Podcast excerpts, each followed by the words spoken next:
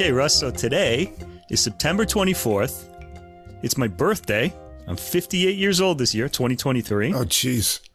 You know what I'd really like for my birthday this year? What do you want? Uh, if I can, you know, get it for you from my heart, anything you'd like. Okay, I would like to co host this podcast with the same difference guys. I mean, we've been trying to do that for a long time, and, uh, you know, that would be a great present. You mean AJ and Johnny? Yeah, those guys. Those guys who talk about jazz standards? Yeah, them. All right. Your wish is my command. Hey. Hey. It's, Hey, buddy. it's AJ and Johnny. Birthday, Wow. man. Happy birthday. Wait, what just happened? Can I ask for money too? 58. Yeah, no, too late. Too Next late. Next year. Next year? Okay. Russ, you are good. You are Wow. good. That was amazing. That worked No, it's out great to see you guys. Wow. quick. Welcome to the Adult Music Podcast. This is Thank very exciting. Glad to be here. Thanks Yeah, it's for having us. It's exciting for us too. Yeah, we've been looking forward to this. And we have a kind of nice intersection and difference between what we do. Of course, uh, we do classical and jazz, and then we focus on purely new releases, which often contain a lot of jazz standards, but that's where you guys spend all your time each episode on jazz standards. So for our audience, let us know uh, how did you guys uh, get started out with this podcast idea? Well, the podcast idea, I'll, I'll let AJ handle that. But he and I have been going to the Playboy Jazz Festival since the 80s. I started going with my dad when I was 13 in 1981. And AJ, you joined in 87? 88. Eight? 88. Yeah. And then there's a jazz festival here where I live in Sun Valley, Idaho, the Sun Valley Jazz Festival, which happens every year. And AJ's been coming out to that for the last 10, 15 years, something like that. So we have a deep love of jazz that goes way back. Um, you know, we met each other in college, although he didn't go to the college. He just kind of crashed on the couches of friends of mine that went to college. I knew guys like it that. took me a while to actually go to college. I was I was having fun. But as far as the podcast goes, AJ, Well, you know, it was one of those things where I was uh, lived in Alaska for a while, and it's really easy to get a radio show in Alaska. All you have to do is say, "I'll volunteer." And that's pretty much what I did is volunteer. And they're- said, well, we have an opening in the jazz section. I said, great, I'll do a jazz show. Uh, Every week I did like four hours of jazz. And as soon as I came back here, I thought I could try that again. I went to four different radio stations and they all said, yeah, we don't know who you are. And no, you can't do it. so I called up Johnny and said, I still want to talk about jazz, man. He, he said, great. That sounds like a great plan. So uh, that's how we got started. Wow. Yeah, I've had I've had that same experience. Oh, you can't do it. You don't have the right voice or something like that. But now we're we're all podcasters and And what do they they can know? say what they want, but they're not going to stop us. yeah, exactly. They still Right, say you don't have the right voice, but whatever. yeah. And you guys started 2018, I think. 2018. Wow. Yeah. Oh, okay. Yeah. Yeah, if you're wondering where all those for a while. downloads are coming from, I, that's me. I've been, I've been listening since the beginning. I'm on episode 40 now, but I'm still listening to the new ones as well. So I do two a week. And Right. we're, we're starting to make it a point to go back and, and redo the early early ones because as, as you guys i'm sure may have experienced like your very first show Uh, we didn't Yeah. know what we were doing Yeah. we, we we had no flow no rhythm technically it was a Right. disaster you know probably somewhere about i don't know the 10th or 15th 20th episode yeah, okay, we, got up, we got up to speed you know we got up to cruising altitude so Right. We just jumped in. We had decided to do it, but you know there were so many questions about how to do this, how to do that. So one day we just we do a few face to face, and we just sat down and started. So yeah, it took a while to you work guys- all things out. You guys are super impressive. The fact that you are still managing one a week. I mean, we tried that. We started on that. We even Hmm. recorded five extra ones to kind of keep in the bag. Oh, wow. I think by episode 18, we were done with those and we're like, we can't do this. We cannot do every week. It's just not Yeah. going to be it was just possible. it was just too much yeah We got to give credit to Mrs. Russ for long suffering and supporting those efforts because every Sunday night she's down on the couch or with the TV. And I'm up here with my boyfriend Mike, as she says. So, Yeah. right. And I- I'd like to give myself credit for remaining single, so I don't have any of these kinds of issues. Congratulations. Yeah. I wouldn't be able to do this if I were married, I'm pretty sure. This is going to be episode 133. Oh, cool. And I think we're going to call it the Standards Summit. Oh, that's cool. That's the idea. Yeah. like nice. Nice. Yeah. Right. Good name. Now, before we get rolling into everything here, I want to remind all of our listeners, any new listeners, in the episode description, you can find links to Spotify and Apple Music for the music we're going to discuss. Also, at the top of the description, there's a link to the full episode playlist. That's all the music in one place on Deezer, CD quality streaming from France. You can also listen to the podcast there if you want to get everything in one place. And if you don't see the full description or the links aren't active on whatever platform or app you listen to us on, come over and check us out on our host site. That's podbean, P-O-D-B-E-A-N dot com. Everything's easy to follow there. If you enjoy the podcast, please follow or subscribe wherever you listen to us. Tell a music loving friend. That's the best way to get new listeners for us. And if you take a moment, Give us a ranking, write a short review. That helps us get listed in the recommendations. It's another way we can get new listeners. Also, come and follow us on our Facebook page. You can get extra info on new releases throughout the week, see our handsome faces over there, and uh, leave a message or comment. And if you want to get in touch by email directly, We'd love to hear from you. Any questions or comments? Our email address is adultmusicpodcast. That's all one word at gmail.com. This week, we're going to continue with our uh, new format of playing music samples. Yeah. And so, any big music companies uh, that are out there, uh, here's our fair use disclaimer.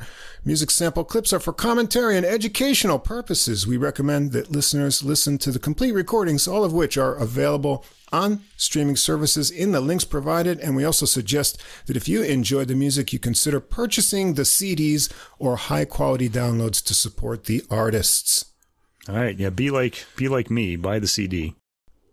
Man, yeah. AJ, we gotta use that. That is, we gotta, yeah. Could you write that down? That's yeah. Uh, I could definitely write that down. We just say, "Don't sue us." Right.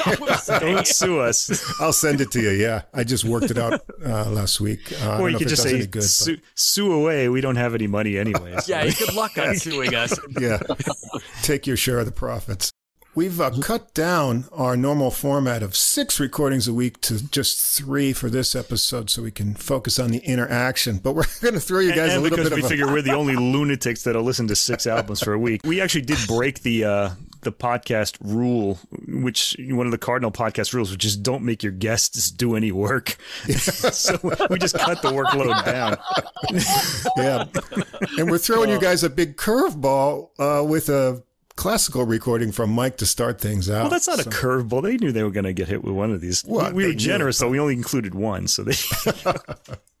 and I am appreciative.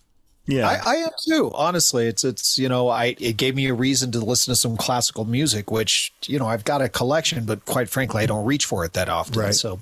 All right, well, yeah. let's talk a little bit about classical music. Do you guys actually, how often, if ever, do you guys listen to classical music? AJ, you want to start? Rarely. I do. I do have several albums, and actually, uh, most of it is focused on probably uh, Beethoven and okay. a little bit of Chopin. My daughter was playing violin for a while, and mm-hmm. that worked out to where I was listening to some classical music that she was playing. But eventually, it's it's one of those things where I think how I described it is I'm not really a fan. Mm-hmm. So because of that, I end up not being able to make the emotional connection that I can make with hmm. jazz mm. music, and because of that, I don't find myself reaching for it very often. Yeah, well, I'm here to to change that. help me out. Help me out. Actually, yeah, I come from a, I would say, a non-musical family myself, and now actually because of the podcast, and my brother has a um a daughter who dances, so he gets to hear all this classical music all the time, and now he's starting to want to know a little more about it, so he's listening to the podcast too. So yeah, a lot of times children will uh, get you into that. I'll tell you how I got into it when I'm on your podcast. okay, good, good. We'll wait for that. We're going to hold you to that. uh, well, that's yeah. not a problem. Now, Johnny, how yeah. about you? Do you listen to classical music at all? Yeah, rarely, I would say. Ironically, I just listened to about three hours of classical music yesterday. I, I was driving from Salt Lake City to where I live, and that's about a four hour drive. And as I got away far enough from Salt Lake City that the receptions start becoming few and far between, and I'm searching around, and boom, up pops The Blue Danube by Strauss, right. which is probably my favorite classical piece. That's and, a nice one. Oh man, and I was just like, oh, this is great. You know, I'm driving along, and now I'm starting to sway with it. And then from there, I'm like, you know, this is nice. Yeah, why not? And it and it kept on for th- now. My kid's in the back seat with his headphones on. He could care less, but. Yeah, eh, you know, it comes and goes. I, just, I was a music minor in college, so I got a very intensive classical indoctrination then. But, you know, you find what you like and what you don't like. Probably more so, I've got pieces rather than composers You know, I love the Rite of Spring. I love the Firebird Suite. You know, Right. What'll often happen to me is like I'll hear a piece that I like, and then I'll want to know who composed it, and then I'll want to hear more by the composer, and then you get into the composer. Incidentally, I'm just wondering, Johnny, uh, was your first experience with the Blue Danube waltz the same as mine from the Bugs Bunny cartoon with the quacking ducks? Where it goes da, da, da, da, da, and then you hear quack quack quack quack. Yeah. No, actually, it was uh, 2001: A Space Odyssey. Oh, That yeah, was- that's right. That's in that. Oh, I forgot. Yeah, that's the music that they play when they when, when the spaceship at the beginning, right? Yeah, yeah, the ship's docking the station. right. Um, oh, that's yeah. right. Okay, so you had a more uh, elegant introduction to this music. A lot of my introduction came from old cartoons, of course, Right. the Bugs Bunny cartoons, and you know Fantasia by the Disney film too. That was, that was a big one, you know. So Well, I think Uh, that's where a lot of us got a lot of our musical education was from the Warner Brothers cartoons and Right. and Asia. And this- Absolutely. yeah, and there's really nothing like that now. I think they're not you know pushing, especially you know classical and jazz and those um anymore. And often, and jazz for me was the the Charlie Brown cartoons, like Vince Guaraldi, and all yeah. those uh, wonderful compositions. You know, just took off from there. Well, I'm shocked how many standards are now appearing in video games. Oh, that's great. You know, there, there's a bunch of standards and by the original artists. I think probably because they've run out of copyright Right. protection. Yeah. So they can put on these old standards onto these video games, especially if they're trying to create a time sense. But more often than not, my son's like, Oh, I know that song from this video game. I'm like, Oh, Oh, yeah, wow. great. Yeah, but still, that's good. I mean, that, music nice. it'll The live on and for younger people. They have to hear it because um, that was a real golden age in American. You know, we talk about this a lot, the golden age of American song, and those songs really have to, you know, go on. They're just great songs, and the whole jazz e- age too, early 20th century until like around the 1960s. Although we think it's still going on. All right. Anyway, are we ready for this? All right. Ready. I'm sure you've heard a. I, I- well, I'm not sure. Have you heard of a composer by the name of Maurice Ravel? Actually, one of my favorites.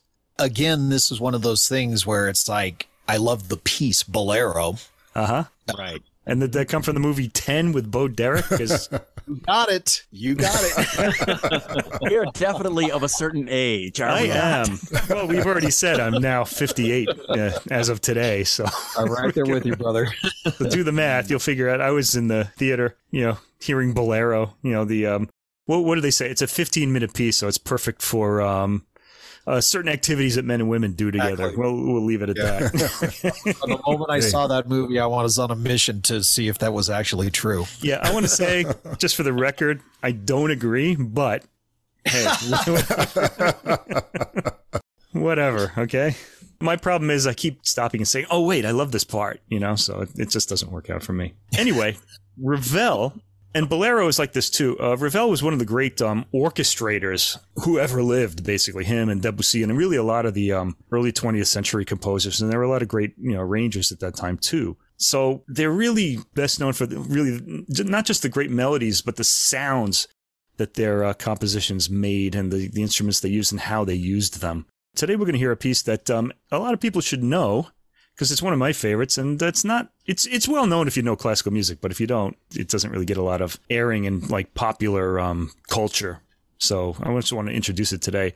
This is an album of music by Ravel called "In Search of Lost Dance," and uh, that title kind of reminds us of uh, Proust's book "In Search of Lost Time," which uh, people of our age will probably remember in English as "Remembrance of Things Past." They've changed the uh, translation title to more accurately reflect the original French title.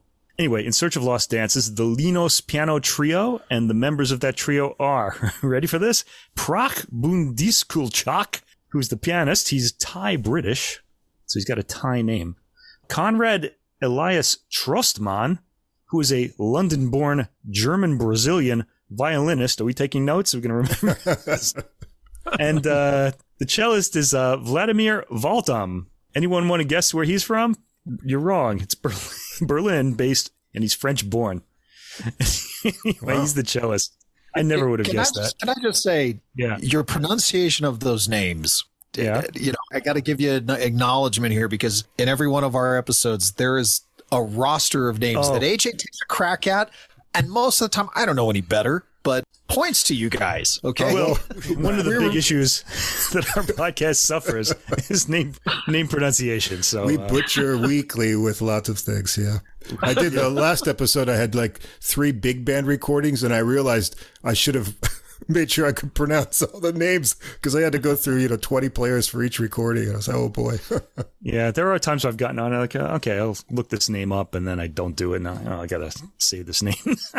We do try, but uh, it's not always easy, especially in the international world that uh, classical is and really jazz has become. So mm-hmm. there you go. Okay, this album is on Avi Music. Okay, now there's a lot to really unpack here because this album was performed um, on instruments that would have been available to musicians when the works were written. So the violin and cello, and even especially the piano, have changed a lot since the early 20th century. The piano trio was written in 1914, right at the beginning of World War One. So things were already getting bad in Europe at the time. Okay, so the two string instruments are using gut strings rather than the modern steel strings that we use today. So they have a less shiny sound. They're kind of more I want to say dull because it sounds terrible. I, I usually like the word matte, M A T T E, like it's something that's more opaque sounding. Like it doesn't shine. So we'll hear that. And the piano is the most affected instrument. It's um, an Erard concert grand piano from 1882. Now, the Erard piano was the piano that uh, Chopin uh, used back in the early 1830s. And oh, by the way, interesting uh, note speaking of the 1830s, the 1830s were for the piano what the 1960s were for the electric guitar. So you want to keep that in mind. So you could think of uh, Chopin, Liszt, and Mendelssohn as, you know, Jimi Hendrix, Eric Clapton. pick, okay. Take your pick. Okay. 1830s. they were happening in time. The Romantics. Okay. Let's see. The Erard concert grand piano has a mostly wooden frame. So a modern piano has a, I guess it's steel, right? It's, it's, it's just this enormous hunk of iron. And the strings are strung straight as they would be on a harp. So modern pianists are cross strung to make it smaller. And they have a steel frame. It turns out that these older pianists match the dynamic of string instruments better. And one of the things we're going to hear on this recording is that there are times where the piano is just really banging away at this really loud volume and it's not drowning out the strings. And that's not because of the engineer in this case. It's a bit of the placement, but it's because the piano matches that sound so much better a modern concert grand piano can absolutely overpower the two string instruments. And I have sadly been to concerts where that's happened, but that's beside the point. Anyway, the Erard straight strung piano produces more timbral differences across the range of the piano. So a modern piano has a pretty even sound. You pretty much know what it's going to sound like. But on the old Erard piano, once you get into different ranges, the sound it's going to make is going to be a, a bit of a surprise to the listener. Okay, so I think the best thing to do first is to um, compare a more modern recording of this with the period instruments. So the first thing we're going to hear is a recording on modern instruments that was made in 1999, and this is by the trio Wanderer, a big favorite of ours actually on this yeah. podcast. And this is them playing the opening of Ravel's piano trio. Let's listen.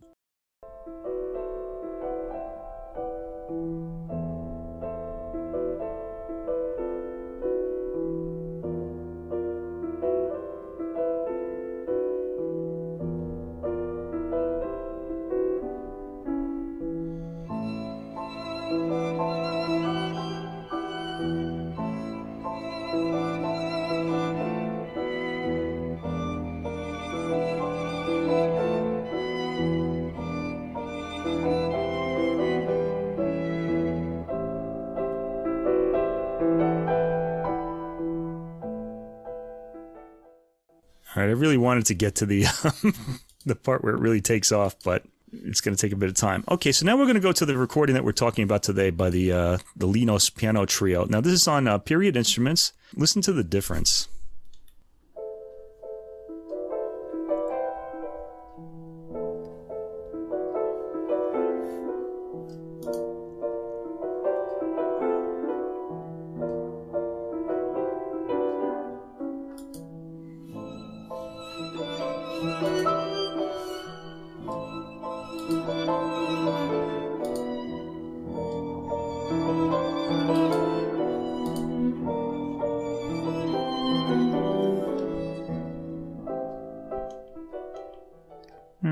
So that's um, that's not very much of a difference, but we can kind of hear the piano is a little uh, less full sounding, and the strings are a little different too. Anyway, one thing we want to notice too is that the lighter piano sound isn't really apparent right away. It does have less resonance and a lighter tone, and it sounds like uh, the action might be a fleeter too. And in fact, if we go on with that sample, we're going to hear the um, approach to the next theme is the the pianist really takes off actually. So let's uh, listen to this.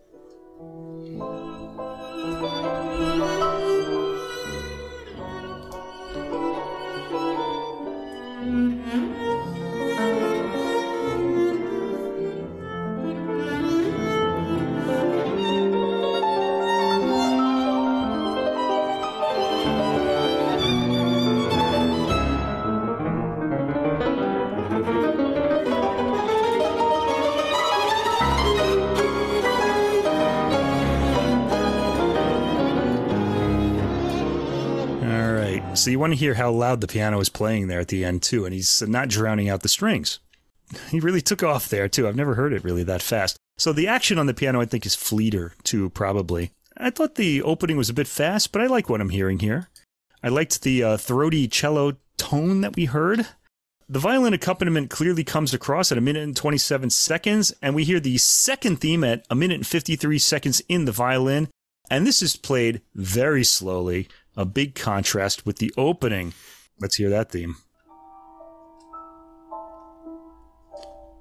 End of the transition, and here comes the violin theme.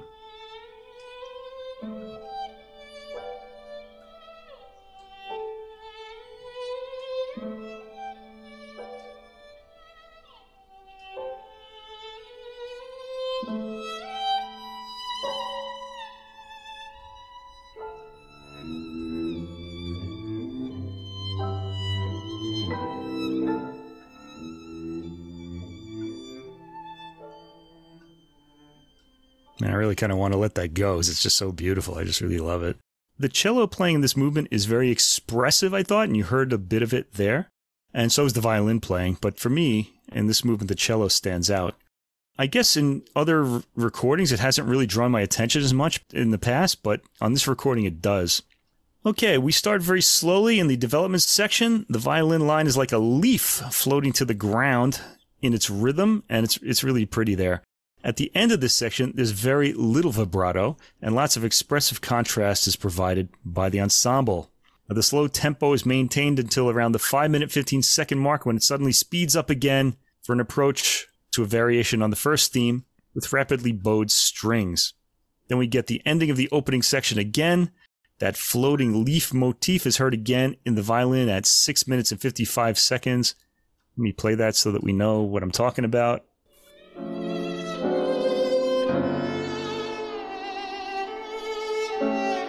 This is the floating leaf, the way it's just coming down slowly.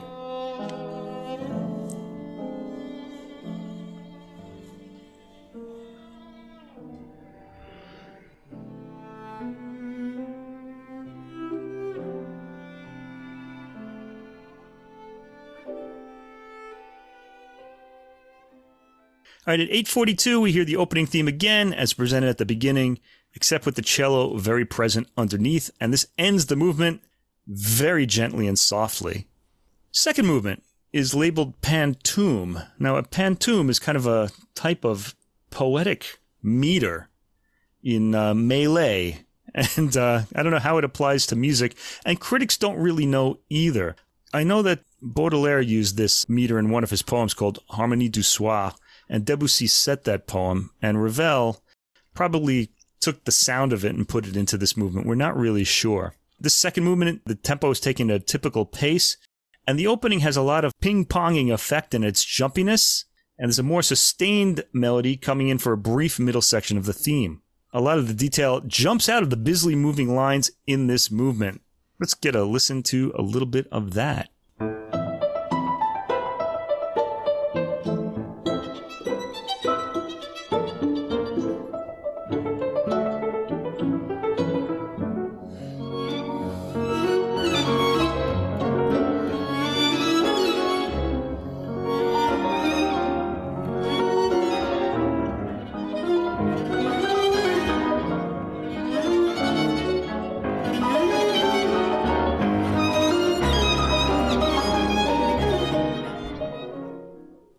Those two themes, and I guess the pantoum has something to do with the two themes just being worked out on their own without really mixing together.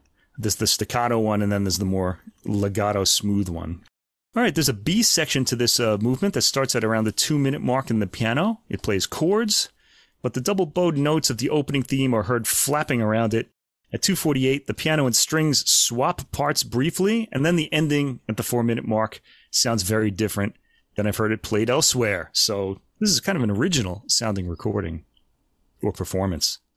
Now, the third movement, the Passacaglia, this is a little more traditional. This is my personal favorite movement in this work, too. A Passacaglia is a repeating bass line. You could think of it as just an ostinato bass. You can even think of it as maybe like a rock and roll bass line, except a lot slower. And it just keeps repeating over and over. And over that, there's supposed to be um, different variations. But in this case, Ravel pretty much sticks to that bass line and does the variations on that. This is a very somber movement. The piano takes the opening Passacaglia bass theme very slowly. Some of the notes actually register in uneven piano timbres, which is really interesting. You want to listen to the lowest bass note in the line. It sounds different than the rest of the piano, and that's kind of the period instrument Erard piano at work there.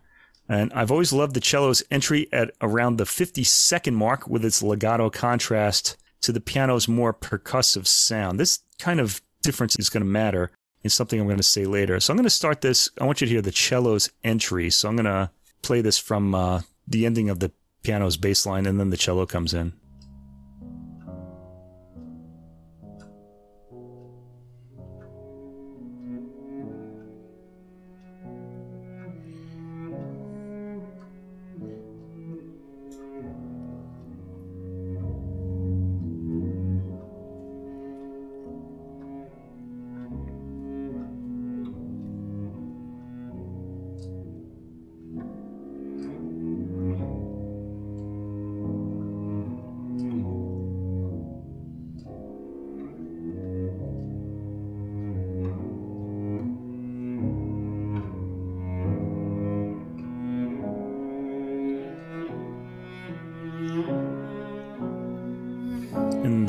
Comes in here.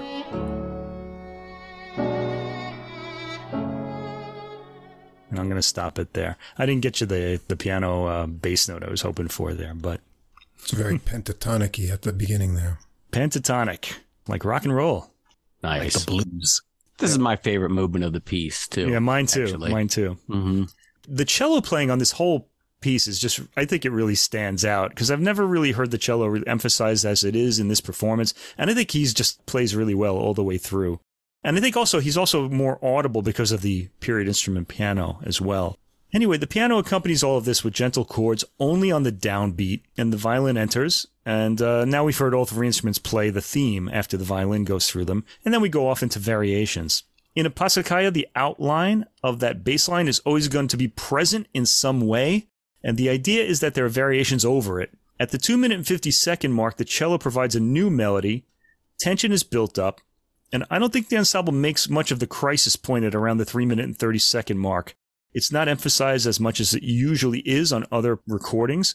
There's another crescendo, and because of the period instruments, we're not going to be blown away by volume, you might have noticed. And we can hear the piano really playing as loudly as it can at around the uh, 4 minute and 20 second mark, with the violin and cello still sounding up front.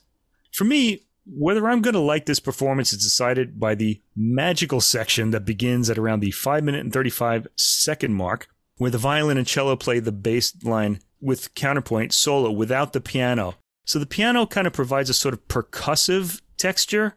And then when it drops out, it's like magic because now you're hearing only the long lines, smooth strings. And I want to play this section just to tell you what I'm talking about. I love this part of this piece a lot.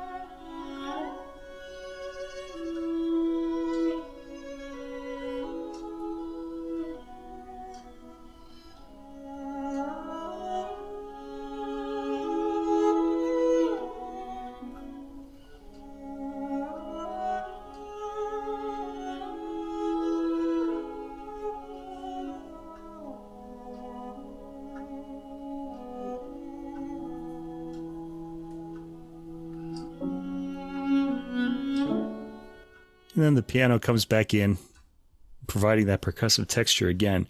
All right, so what's the verdict? Yeah, I thought this was uh, pretty good. It's taken very slowly. I think I'd prefer it a little faster, but that's fine. It's of a piece with the entire movement, which is pretty slow as well. It doesn't stand out as much as I'd like it to, but I think it's good. In great performances of this work, this section can feel like, you know, the rug is being pulled from under your feet and you're suddenly floating in the air.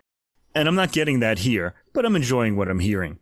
At the end, the piano plays the bass line one more time and ends the piece tranquilly. And I feel like this movement's poetry wasn't, yeah, it was, it's, it's there, but it's not as present as it can be. I thought the tempo was a little too slow, but I still approve. the last movement on this um, recording is very impressive, I thought. First of all, one of the great things about Ravel is the magical harmonies he uses right at the beginning of this movement. You have harmonics on the uh, two string instruments starting the movement out, and they're well played here. And the opening of this movement is actually pretty sunny, but it darkens once we hear the cello melody at around the 40 second mark. Let me just play the opening. Listen to these gorgeous harmonics. I love this.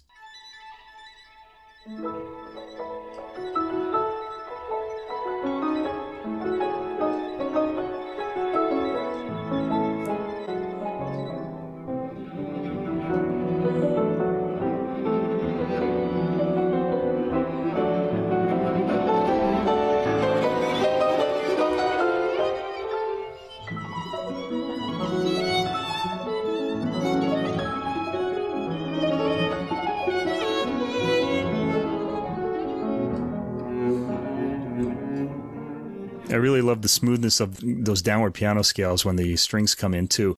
Now, this is a movement that I, it's, it's probably my least favorite movement in the work, but I've never liked it as much as I've liked it in this performance. And I think that's probably because of the uh, period instruments not overwhelming me as the modern instruments do in other performances. At 1 minute and 20 seconds, a chord section in the piano accompanied by trilling strings has always reminded me of triumphant church bells and the new timbres of these period instruments make the entire section from around the two minute mark really stand out for me. Boy, I can't really play all of that because it'll take a long time, but let me play you the church bell section here.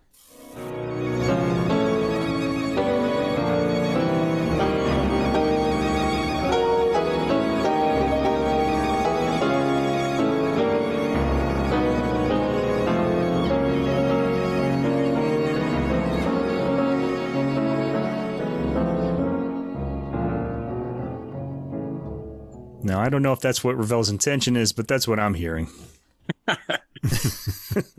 anyway, I notice again at 2 minutes and 41 seconds how the piano is again pounding out its chords and not overwhelming the strings. This couldn't happen on a performance on modern contemporary instruments on a giant 9 foot grand piano.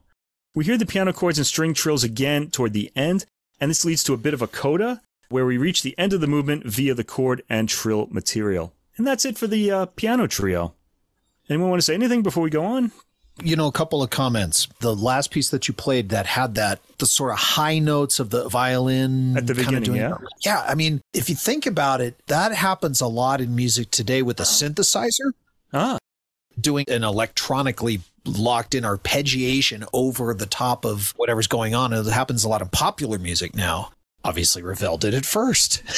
I guess, yeah. Well, those 20th century French composers did, especially Ravel. This is an effect that he used uh, quite a bit. It's just so beautiful. I love it. It's it's, it's been it, well, magical it to me. creates this. It evokes an extra visual for me. Uh, like sparkly is the word Yeah, that comes. to that's a mind. good word. Yeah, sparkly. I'm seeing a lot of sparkles going on over the top of, of this music that's happening down here.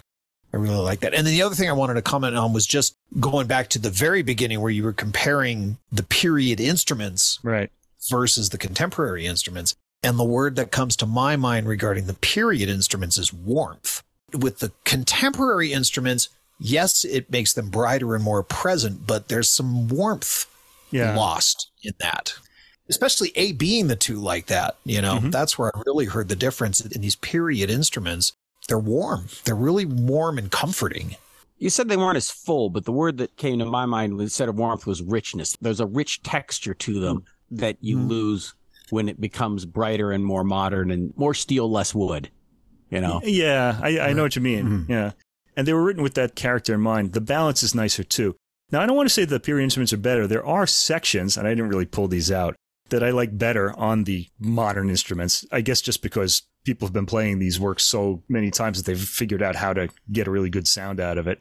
And the period instruments don't sound as good there. But I know, yeah, absolutely. I feel the same way in a lot of cases. Period instruments are very exciting. It's really what excited me initially about classical music in the 1980s when uh, the period instrument movement started happening in Baroque music and you started hearing Bach and Vivaldi suddenly played by these small groups with these gut strings instead of like these giant orchestras like at half the speed.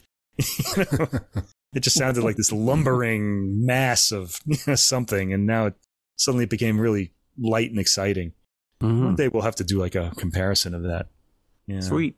That fourth movement to me, it's interesting. It goes through phases as you're listening to it. You know, Right. it kind of, and the way I wrote it out is it, it kind of starts as a waltz, becomes a quiet argument, builds to a loud argument, and then ends with two people walking away from each other. Oh, that's It's just interesting. kind of Oh, hmm. yeah. Just kind of, those are the visuals that came to mind as I'm thinking, as I'm listening to that entire movement. Okay. Even with the sparkly opening, I don't know. I thought that would have uh, made them happier or something. Yeah, there's some I pretty thought so, loud but bits. towards the end, it's like these guys are not happy anymore. They're not happy. it does have kind of a dramatic ending, that's for sure. All right, to fill out the rest of the program, we have some arrangements by the Linos Piano Trio themselves. And these are all originally solo piano works, and we have to do a comparison here because I have some issues with these. Anyway, the fifth track is Pavane pour un enfant défunt, a very famous piano work written in 1899. Ravel also orchestrated this for a full orchestra, so there are two versions that he did. The cello plays the opening theme here, while the piano has the uh, ticking chords in this arrangement. And th- those ticking chords are supposed to mimic a guitar. So the infant defunt, uh, the infanta is a princess, a Spanish princess, and defunt is dead. So she's um, from a long time ago in her court. And this is supposed to be a pavane or something she would have danced back in the uh, 18th century. It's like a memory of an old time, this piece. So it has that sort of nostalgic feel to it, too. And the Spanish instrument is the guitar. So um, he's mimicking a guitar on this in the piano version. The B section comes after the first minute. Actually, you know what? I want to. I have something to say about this because I like the piano version so much better. We have to hear the beginning of this. So let's uh, play Pavane pour un enfant défunt as arranged by the Linos Piano Trio.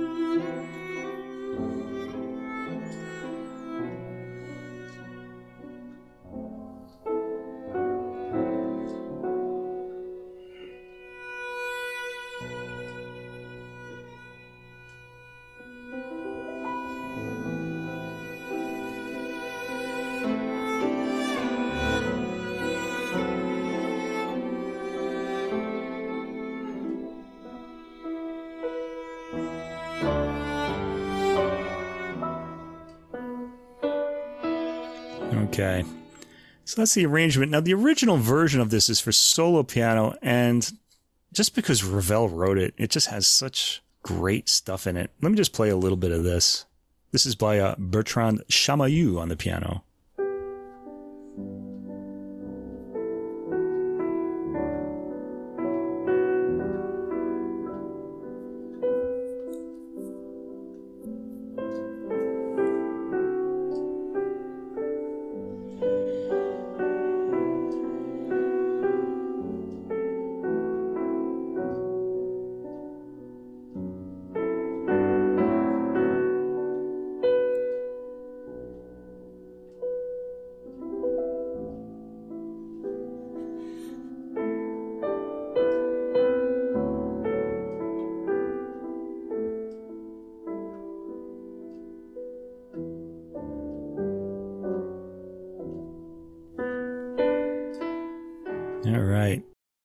Got to tell you, I like the piano version, the solo piano version better because I feel like the cello makes you focus on the melody, which is great, but there's all this magical harmony happening as well, and it's given to the piano in the arrangement. Nevertheless, it's a good arrangement. I like it enough. So the B section comes in just after the one minute mark, played by the violin, with the piano again providing the chords.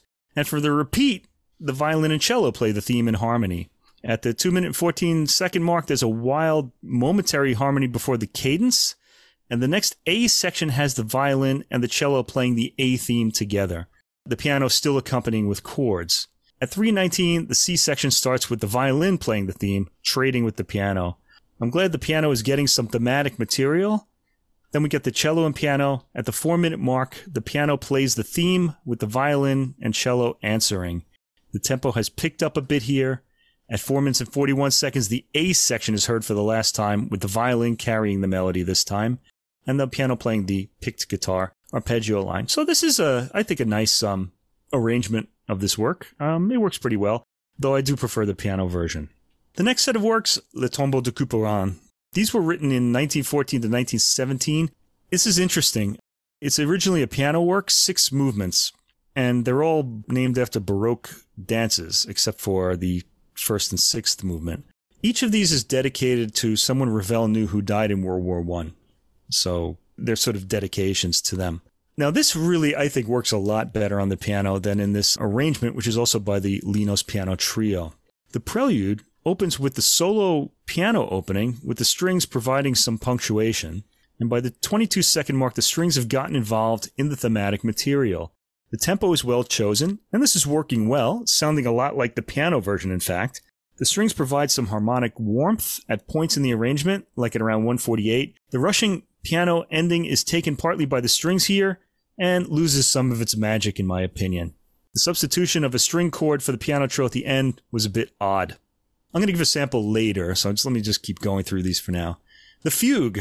The violin starts this off. The cello has the second voice and the piano has the third voice. The different timbres make the different voices much easier to follow than in the piano version. But what makes the piano version special is the magical harmonies that result from hearing that same piano timbre on all these voices. It's blunted a bit here by the new timbres. That's not a complaint. This arrangement really is a different beast, uh, more interested in tracing the melodic material and its byways in the different melodic lines. It comes across as more contemporary sounding in this arrangement due to the oddness of the main fugue subject's shape. Third movement, the Forlane. I'm not so keen on the drawn out chord accompaniment provided by the strings in this arrangement. The piece dances well. I think the strings bring too much heaviness to the light step of the work's rhythm. The use of the high violin harmonic at the beginning of the B section is nice, but I find the cello's throaty presence here not really appropriate. It takes away from the acerbic elegance of the piano version's conclusion of the melody. Um, we go directly to the C section, and that features mostly the piano, and I feel at home here. There's a rather cheeky cello glissando just before the fourth minute starts too.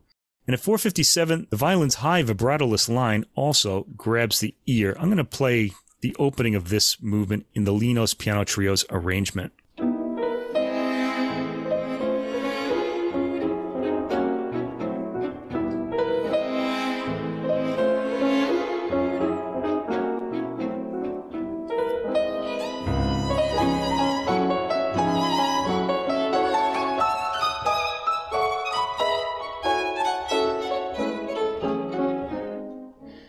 Now, to me, there's just the strings are just extra. I don't really feel like they're necessary there because um, the solo piano just does so much as it is.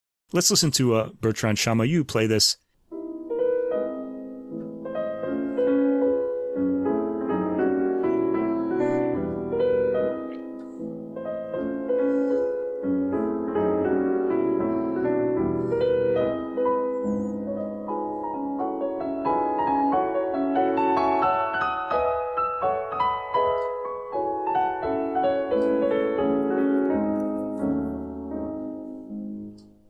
There's just a lot more lightness, I think, in the solo piano version. Going on to the fourth movement, Rigodon.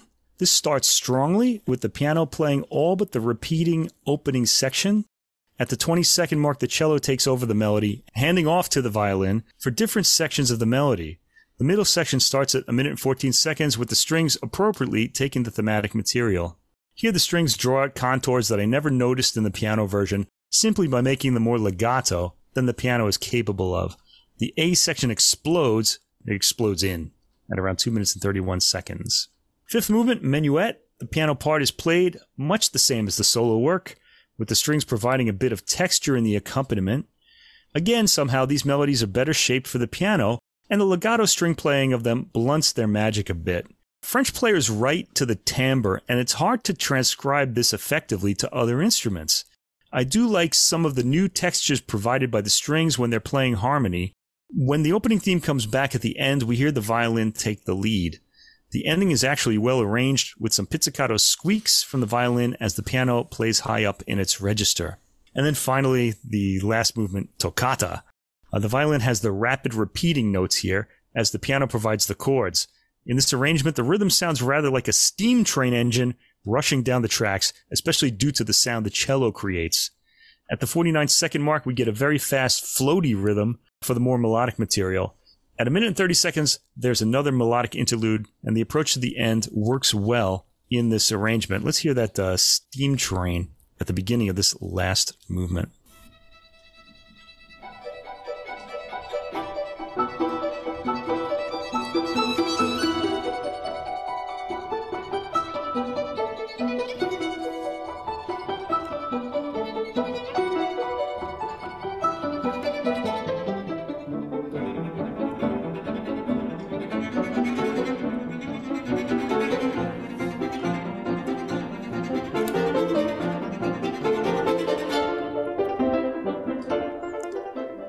Okay, definitely don't get that effect on the solo piano alone. And that's it. So I was interested to hear the piano trio in this period instrument guise, and it did indeed provide new sounds and highlight certain sections in a way I hadn't heard before. Tempos are pretty dramatic on both sides of the spectrum, both faster and slower than I'd expect. This recording doesn't go to the top of my list, but it interested me enough that I'd want to hear it again. And I may even, after talking about it now, want to go back and hear it again right now. Mm-hmm. The arrangements of the arrangements of the piano works were good, but not entirely successful. The playing is excellent and dedicated, but the arrangement takes away some of the magic Ravel generates due to the piano's percussive attack. Now, in some cases, they do shed some light on these works, like um, I think I mentioned in the toccata with its kind of steam engine feel to the rhythm. But I think it makes a lot of those works a little heavy. Uh, sometimes the strings smooth out musical events that register on the ear beautifully. So I think this is a certainly worth a listen. I thought it was a really interesting recording and also uh, a little educational as well. Yeah, I liked it a lot. You know, I didn't really read the notes before I started listening, so that period piano, the first work, it's kind of distant and echoey. Actually, okay. I think There's it's something to do sound. with the recording as well because it yeah. does improve as the program goes on. Right. Uh, I could hear its presence more. And then I figured, okay, this is not a modern piano. It's interesting. Some of the tempos are faster than I would expect. yeah, but there's a lot of places where they're really relaxed compared to other recordings too. So I feel like the tempo differences stand out to me to my usual versions of the works. But I, yeah, I enjoyed all of it. I enjoyed the string tone and I liked the arrangements and interpretations, even if I didn't like them as much as just the piano version. When you hear something differently, it makes you think about that, and then you want to compare right. it. And it's yeah. just as we're going to see on the jazz portion when we get into it, uh, when we're talking about something that's familiar and we hear it in a different way, whether we completely like it or not, it makes us focus more and rethink, and then we can appreciate the differences. I all in favor of a different kind of ensemble, taking something and reworking it. And of course, purists won't like it, but I think it makes things interesting. So I don't know. I think purists will maybe even like it more. Who knows? Could be. You know, oh, they won't like the arrangements probably. Anything over there? Anything else for the arrangements? You know, yeah, it's just... hard to say much of anything without having spent some time ever right. hearing these previously. Right. So as far pieces. as I'm concerned, these are the only arrangements that have been done. you, you, see, as a classical fan, I feel like you have to go and listen to the piano solo versions now, just so you know what's being done. I will say this in the solo piano samples that you played us. What the difference is, and, and this would this makes sense in my mathematical mind, is the piano player is not tied to a specific meter because the other instruments, when they're playing along with them, you know, you can't. Right. So he's got more expressive room. Yeah. Exactly. Yeah. When it's just him, as little as just a note that hesitates, just right. that little extra bit, you know, and it, to me, that creates a little more emotion. Mm-hmm. Whereas you're playing with other musicians and especially in the classical realm, you're structured and you can't really break out of that structure. Yeah, that's right. I would say, you know, the uh, those little hesitations are part of the piano's expression. Like the violin can do that too, but the violin yeah. has vibrato. It can kind of, you know, mm-hmm. shake the string for emotion. Piano can't do that, so he's got to use some different tricks. Yeah. mm-hmm. Right. Absolutely. And there we are. We're finished with the classical section. You've all eaten your broccoli. It's time for ice cream. all right. So over to the jazz. You know, I wanted to keep this kind of fun and flowing. And since I knew we were going to be getting together at some time, I'm afraid I'm going to always miss a new release. So I get up really early, usually 4:30 or 5 every morning. I've got my coffee and I'm checking all the sites that I know where I can find the daily releases. I have a little listen and then I list up. So I had in my mind, okay, standards, standards. I thought it's going to be most fun if we give you guys uh, what you're used to listening to and things you may have covered on your show. I didn't want just a meat and potatoes regular standards album or something by a new artist. I wanted to have a little bit of twist. So I think I found two recordings that have something a little bit interesting about them you know, outside. Oh, you did. Usual. You So- absolutely You did, did. yeah. Yeah. Okay. Great. You did a good job. Oh, thank you. okay, so our first one is uh, got a really uh, interesting title. Maybe it applies to us as well. Are you sure you three guys know what you're doing? We could Yeah. just put four in there. Yeah. And this is on Capri Records, and it features the incredible pianist Mike Jones, who's just a phenomenal player. He's from Buffalo, New York originally, and he's a real straight ahead pianist. He studied at Berklee, and he's right in the vein of his heroes of the piano Oscar Peterson, Art Tatum, Dave McKenna, Earl Hines, all those old time piano styles. Those will live on through his playing. And he's also famous for having a left hand that rivals his right hand. Of course, all pianists use two hands, but he really uses There, two hands. there are some plays. that have great left hands. I, I always used to hear about Art Tatum had the great left hand Yeah. in his piano, right?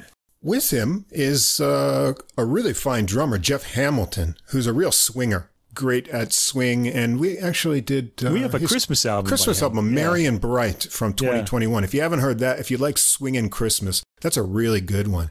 Now- Swing Christmas is the only Christmas Yeah. as far as I'm concerned. yeah, I'm with you, and I'm writing that down. So go right Yeah, ahead. Merry and Bright. Yeah. Merry and Bright, Jeff Hamilton, yeah.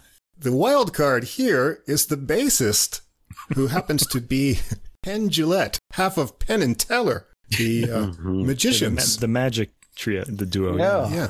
Apparently, this is um, Mike Jones's gig. He's been the pre-show for the Penn and Teller Magic Show for many, many years, and so they open it up with music. And I guess for about 16 years, Penn Jillette has been playing along with him as a duo before the show.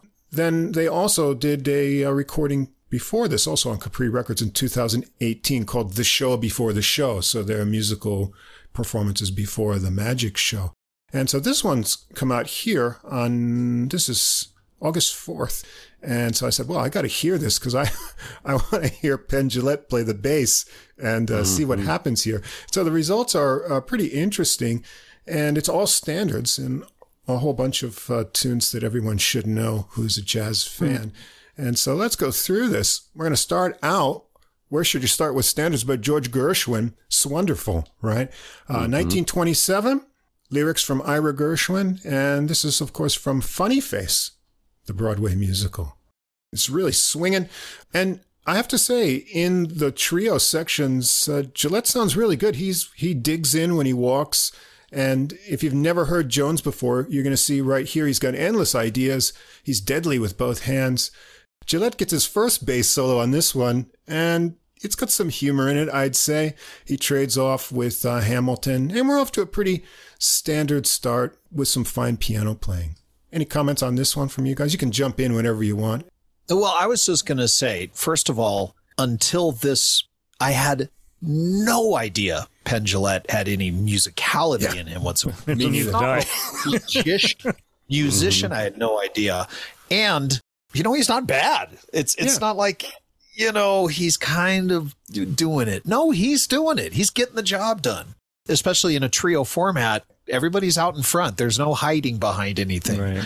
but he's holding up his end of the deal Mhm. for sure. Yeah, this first piece, it's not one we've done, but it definitely needs to be on our list. Uh, it's, Uh, It's straight ahead. It's sweet, really tight. I love it. I, I really thought it was a great version of it. Yeah, yeah. And what I always wonder is, you know, especially uh, I think this is um, kind of Jones's meat and potatoes. These guys who play mainly standards, it takes something to every time you play it to sound like you love this song and bring that energy to it. I don't think all players can do that, but he seems to bring out this real joy in all of these tunes. So yeah, I was kind of uh, impressed by that throughout the recording. Yeah, I know these guys sound like they enjoy playing Yeah. together. That's Yeah. that's the first thing that comes through is that they enjoy what they're doing. Right. One more thing I would just wanted to say about Jeff Hamilton. AJ, you may not realize this, but we have seen Jeff Hamilton live with the Clayton Hamilton Jazz Orchestra at the Playboy Jazz Festival.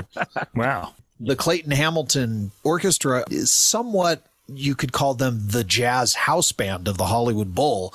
Okay. They're often accompanying featured players throughout the summer. And all the times that I've ever seen them at one of their shows with a featured player, they're very structured. They're very by the book. This was fabulous to hear, hear him really cutting loose, which I've never really heard that in him before. It's always been in a big band format where they get to cut loose as much as a big band allows. Right. But to hear a trio like this really, really impressed me. He can do really cool things with brushes too, not just like soft playing, but his uh, brush impacts and excitement are pretty impressive too.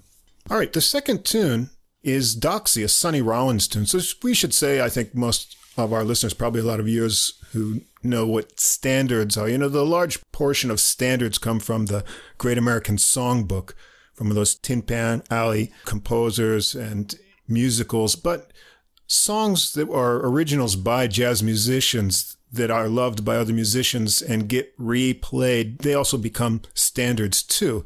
And so that's the case with Doxy. It's one of Sonny Rollins' early compositions, originally recorded with Miles Davis in 1954, and it also was included on uh, 1957 Davis album's Bags Groove too. So we still hear it around. I think we heard it a couple weeks ago on a newer recording. This one gets a solo piano start, uh, really nice fills from Hamilton with a stop time beginning, a nice medium swing groove, and tasty piano solo ideas from Jones, huge two hand chord slams. Jillette gets another bass solo on this one, and Hamilton gets a cool solo teasing with the uh, hi hat. Actually, I wasn't going to play this one, but maybe we can uh, just get it started because people are saying, "Okay, we want to we want to hear it now." So let's hear a little bit of this get going.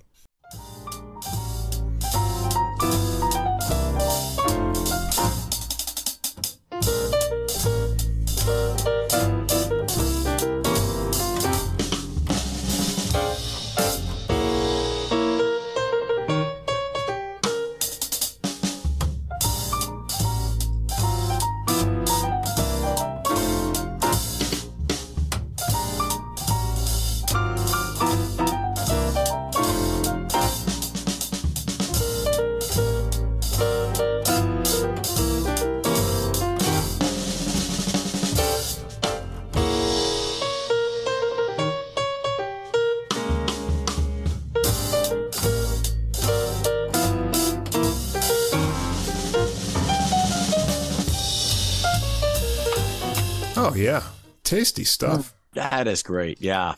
Yeah, Yeah. really nice uh, drum fills. This is the dilemma that we always run into on our show is we there's some versions of songs we really just want to let it roll. Yeah, yeah. I don't want to stop it exactly. It's so good. Yeah. Yeah. Yeah. And that is not a standard I'd even heard of before. It's wonderful. I know this one didn't even hear of it before. Didn't know. If, I mean, it's a Miles Davis, Sonny Rollins standard. You would think we'd have picked up on that one. Well, and I had heard the name of the song, but I never considered it as a standard. It just Right. didn't strike me that. But AJ, we're going to add it to the list, I think. Well, you know, I found out a couple things about it too. Is apparently Doxy is a reference to a prostitute, which is not something that I knew. But the song was actually named after a bread spread, like jam, or it's like a type of spread you put on oh. bread that Rollins ate at a hotel that he was at with Miles Davis. And Oh. Rollins even named his record label Doxy Records Right. after this too. Okay. Oh, So, I mean, it's obvious the song had an impression of that Right. bread spread. Must have been really good, I guess. I don't know, Yes, but yeah. but that's a really cool tune. I, I'm I'm I'm loving it, and the piano has got to be carrying both the trumpet and the saxophone in this version. Right. So I'm really interested in hearing a full quintet do this tune. Hmm.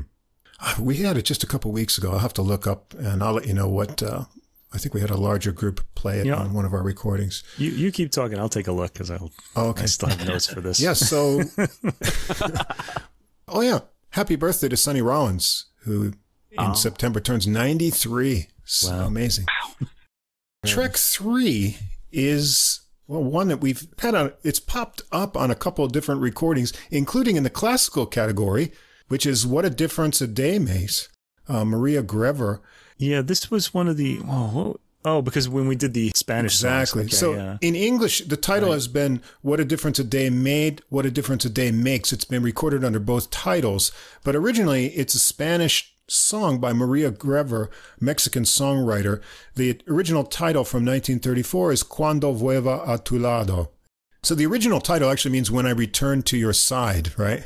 A little bit different. Things Right. often get changed like that. Um, anyway, this is another great piano opening on this one. It's really swinging with Hamilton's brushes, speedy solo lines from Jones for an awesome solo, and it's got the strangest bass solo by uh, Jillette. yeah, I thought we'd uh, pick this up in the middle, and uh, let's join Jones's solo maybe from the middle here and go into the bass a little bit.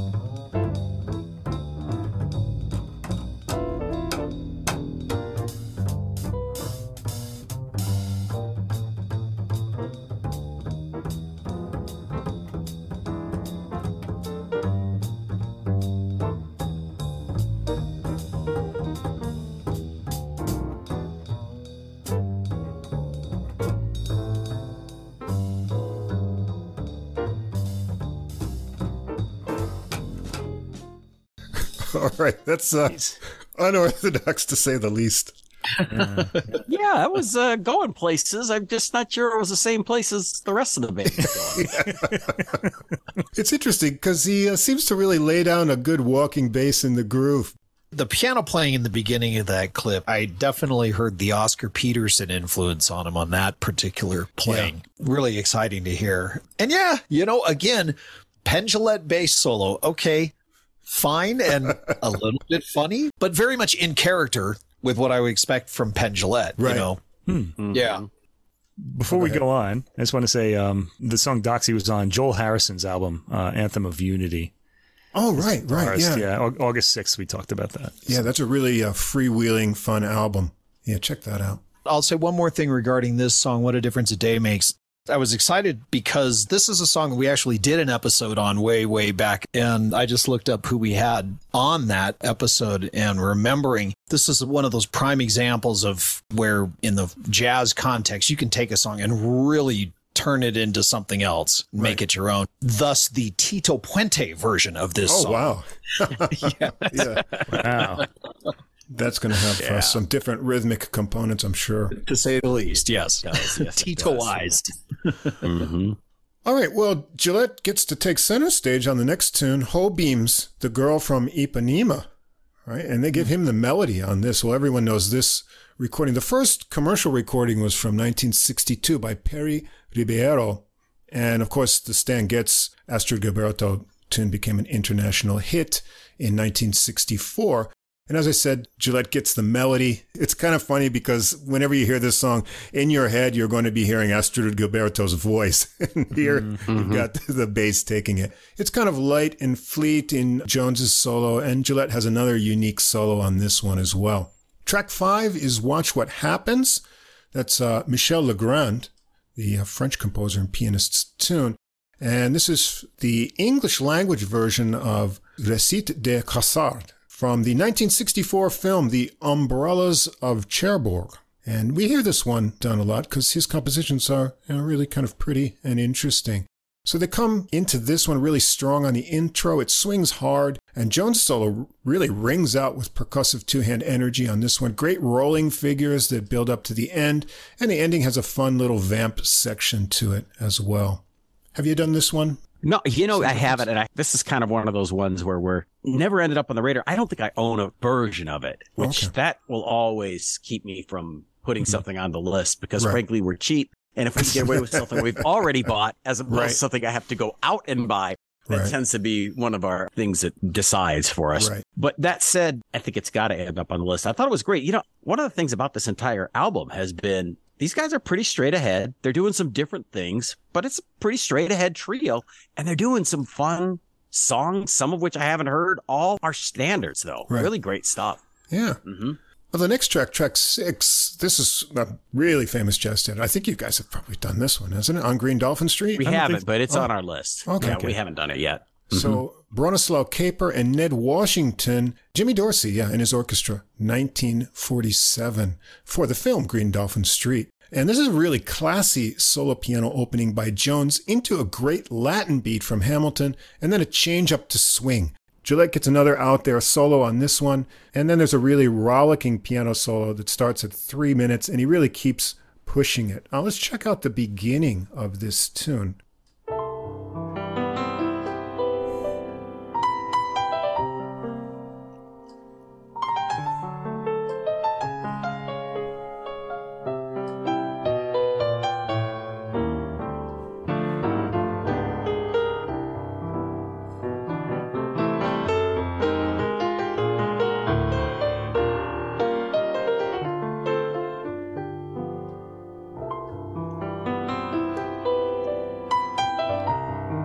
That's just gorgeous. Hmm, Pretty plain. Yeah. Well, it gets going. Yeah, I Let's- like that. Let's Mhm. go into this uh, really cool solo that he has here.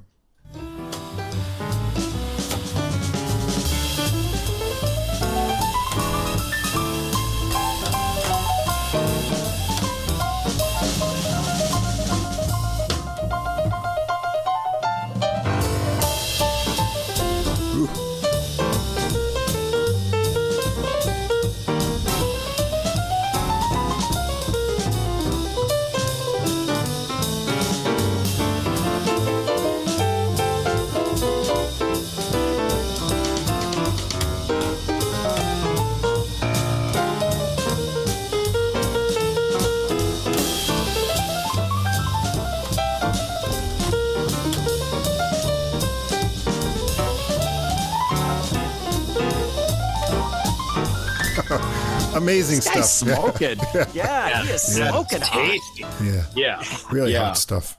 Wow. And the left hand really, honestly, shines as well. Yeah. You know, Yeah. you hear those mm-hmm. chords that he's just stabbing throughout. Just, wow. Yeah, really great stuff. All right, the next track, Seven, You've Changed by Carl Fischer, is a popular song published in 1942, written by Carl Fischer and words by Bill Carey. The song was first recorded in 1941 by Harry James and his orchestra. I don't know how that can be. I got published in 42, recorded in 41. I'm not sure. Sometimes they they would uh, write a song for a band. The band would play it and record it, and then they'd go, "Wow, we got to publish this and get it copyrighted." All right. And that would That happen afterwards. The original, the vocal was uh, Dick Haymes. This one's got a ballad treatment, solo piano opening, soft brushing from Hamilton. Very classy. Nice piano runs on this one. Track eight, Perdido. I think you guys have done this one, haven't you?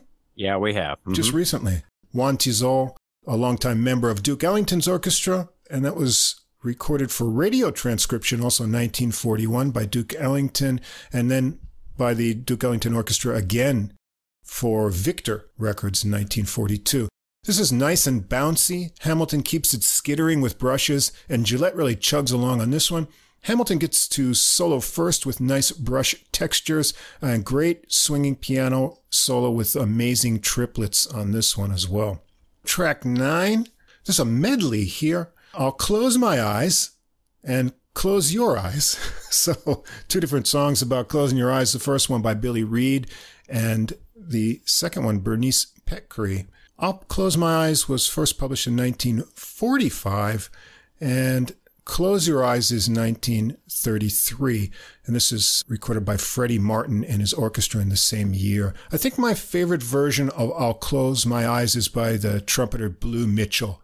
It's one of the first solos I learned by ear on trumpet as I played along with it. And I've always loved that one. On here, Jones gives it a solo rubato run, light touch, tasty, with great runs. He works it up into more rollicking push, a great switch to fast walking bass for Close Your Eyes, and it gets faster and faster. Let's take a little bit of a listen to the end of this.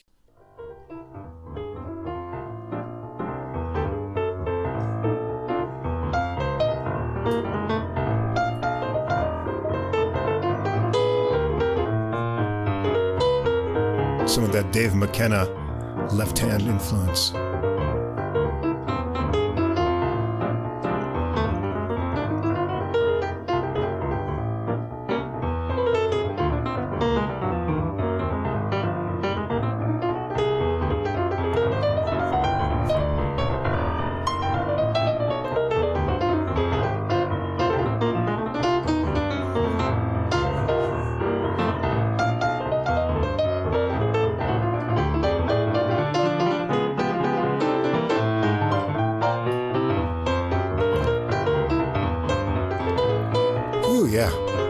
That's some happening playing, man. Happened playing, yeah. Reminds me of uh, yeah Dave McKenna, who I got to see.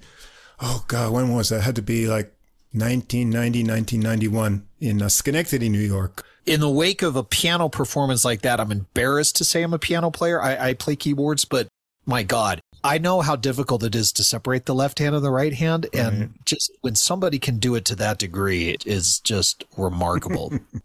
I want to go back though. Russ, did you say you're a trumpet player? Yes. So now we have two trumpet players on this podcast. Oh, really? Oh, wow. Who knew? I didn't know. Yeah, Jay- I, uh, yeah. I, I don't play is such a such a generous I- term I- for what I, feel, do. I feel the same way for as far as I'm concerned. I just I do it for fun and I do it for myself. I did just upgrade my trumpet and Okay. uh and much like the sound a lot more than that than the starter trumpet I've been playing on. But yeah, no, I I, I do enjoy. And as far as this last tune goes, you know, it's interesting. The first half of that song, I'm not a big medley fan. I don't like medleys because for some reason they, in this case, definitely, I'd have probably gone to refresh my drink in the first half of this song and then been really mad that I missed the second half of the song. Because it's really good. The first half is kind of, it's fine. I mean, there's nothing wrong with it, but it would have been a perfect time in a set to go, ooh, I- I'll just go fill this, refresh my drink real quick and be right back. I'd have been mad. It really takes off and keeps getting Yeah, faster. Yeah. Oh, it's great. It's really good. Yeah. All right. Well, so we've got two more tunes on this. We've got Gone with the Wind by Allie Wrubel. This comes from 1937. It was a version recorded by Horace Heidt and his Brigadiers. It was number one in 1937. And whether the that name. title of the tune was in any way related to the 1936 Margaret Mitchell novel, Gone with the Wind, is difficult to determine from all sources. so I'd have to say they were trying to capture on the title, if uh, you ask me. This is a nice, easy medium swing with Hamilton's brushes. Uh, Jones swings hard on his solo on this one. And the recording wraps up with an original uh, by Mike Jones, just blues for Burns. And it's a rollicking blues to finish up. Endless blues ideas from Jones, great rolls and tremolos on the piano, and another offbeat short solo with some slaps on the bass from Jillette on this one. And that wraps it up. I had a lot of uh, fun listening to this recording. There's great piano playing and energy. Every tune swings hard. Hamilton is the perfect companion on drums for Jones' piano style. And Jillette sounds really good with his bass walking and he hangs tight with the guys. His solos are a bit out there. Maybe you could say they're magical in their own way. but uh, yeah, by all means, if you guys can make uh, high energy, fun recordings of these great old tunes, I'm willing to listen to some more of them. So keep it coming.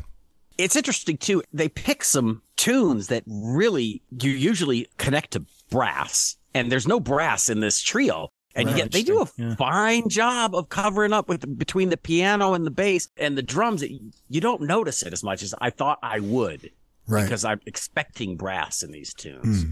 I thought this record was really sunny and like uplifting, and it's mostly due to Mike Jones, the pianist. I, someone I'm going to have to keep an ear out for. Yeah.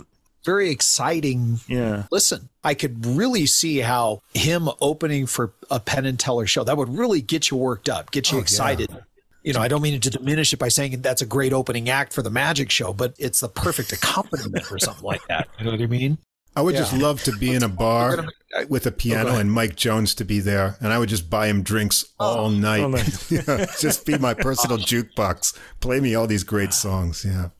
Yeah. In Sun Valley, there's a the bar that is in the lodge is called the Duchin Room, and there's a piano there. And they've in some years in the in the jazz festival, they've tried to have acts in there, but this bar is not really conducive to that because it, it's not really a stage. It's just more or less in the corner.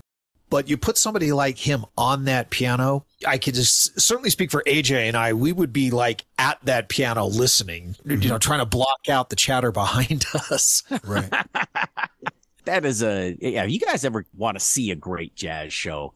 The Sun Valley Jazz Show with it, it's five days long. It's all small, very small venues, and it gets to the point where you're able to. By the end of the evening, and some of the more retiree type folks have gone Right. home and they're still playing, and we're we're there having drinks with the band and, and having them play whatever we want them to play for us. It's fantastic. It's a Right. great time. So I highly recommend it if you ever get out that way. Sounds good. Yeah.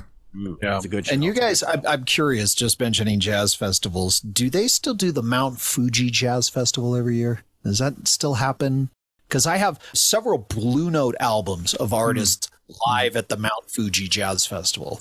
I think they do. Um, I think so- they do because I seem to. Yeah, we're in Western Japan, and that's Eastern Japan. So I tend to not look at what's going on in the Tokyo area too much because I get angry.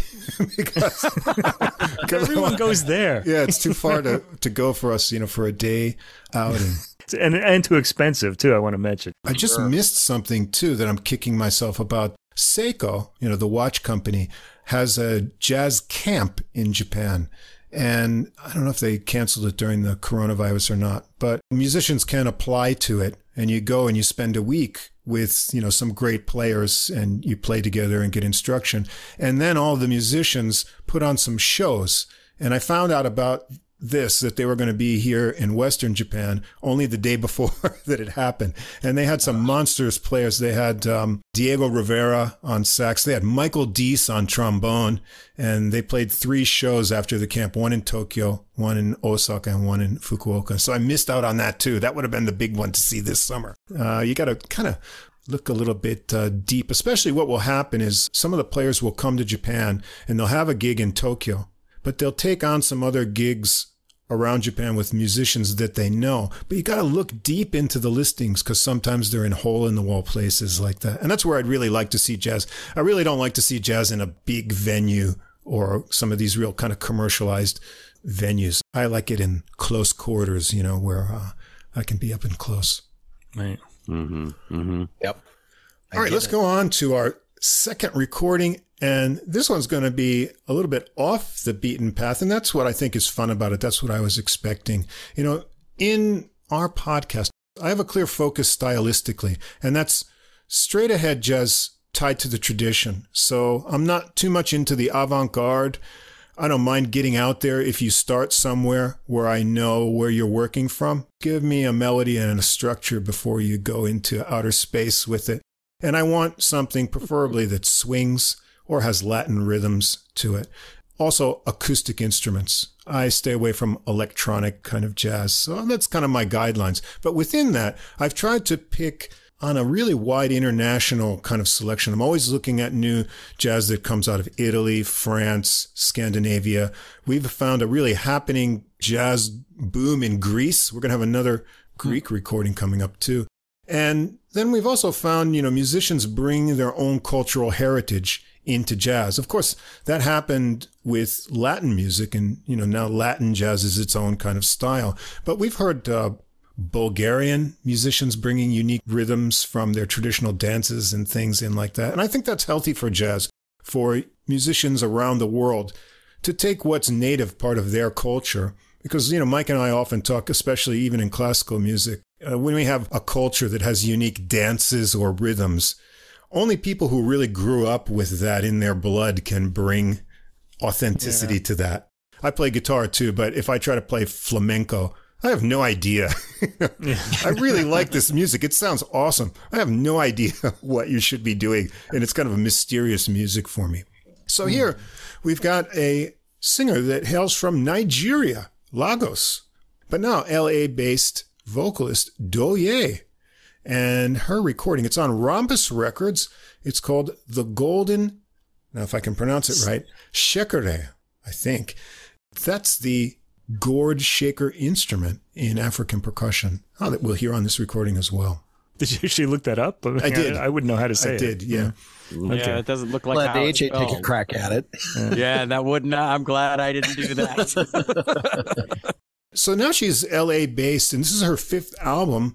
Some of her earlier music is kind of maybe more R&B based, but this one's jazz focus and it brings in her kind of polyrhythmic African music heritage in with the lyricism that she enjoyed in these jazz standard tunes. She says that every song has its own spirit and these songs spoke to me. And that's why she chose this program here.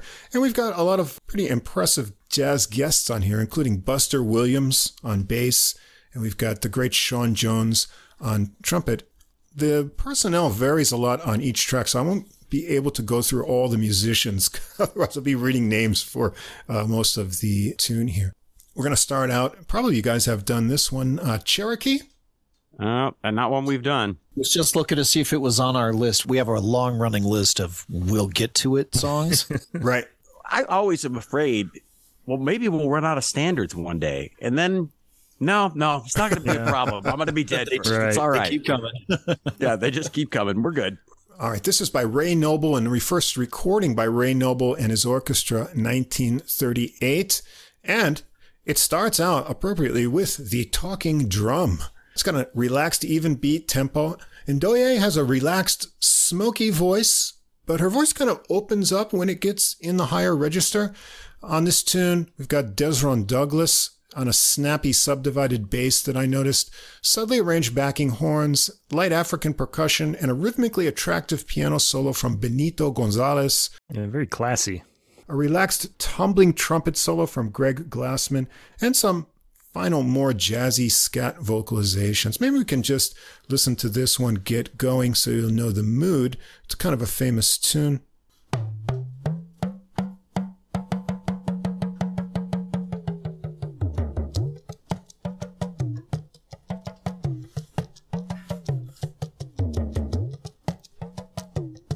A lot of talking drums. Let me let me go ahead a little bit here. And,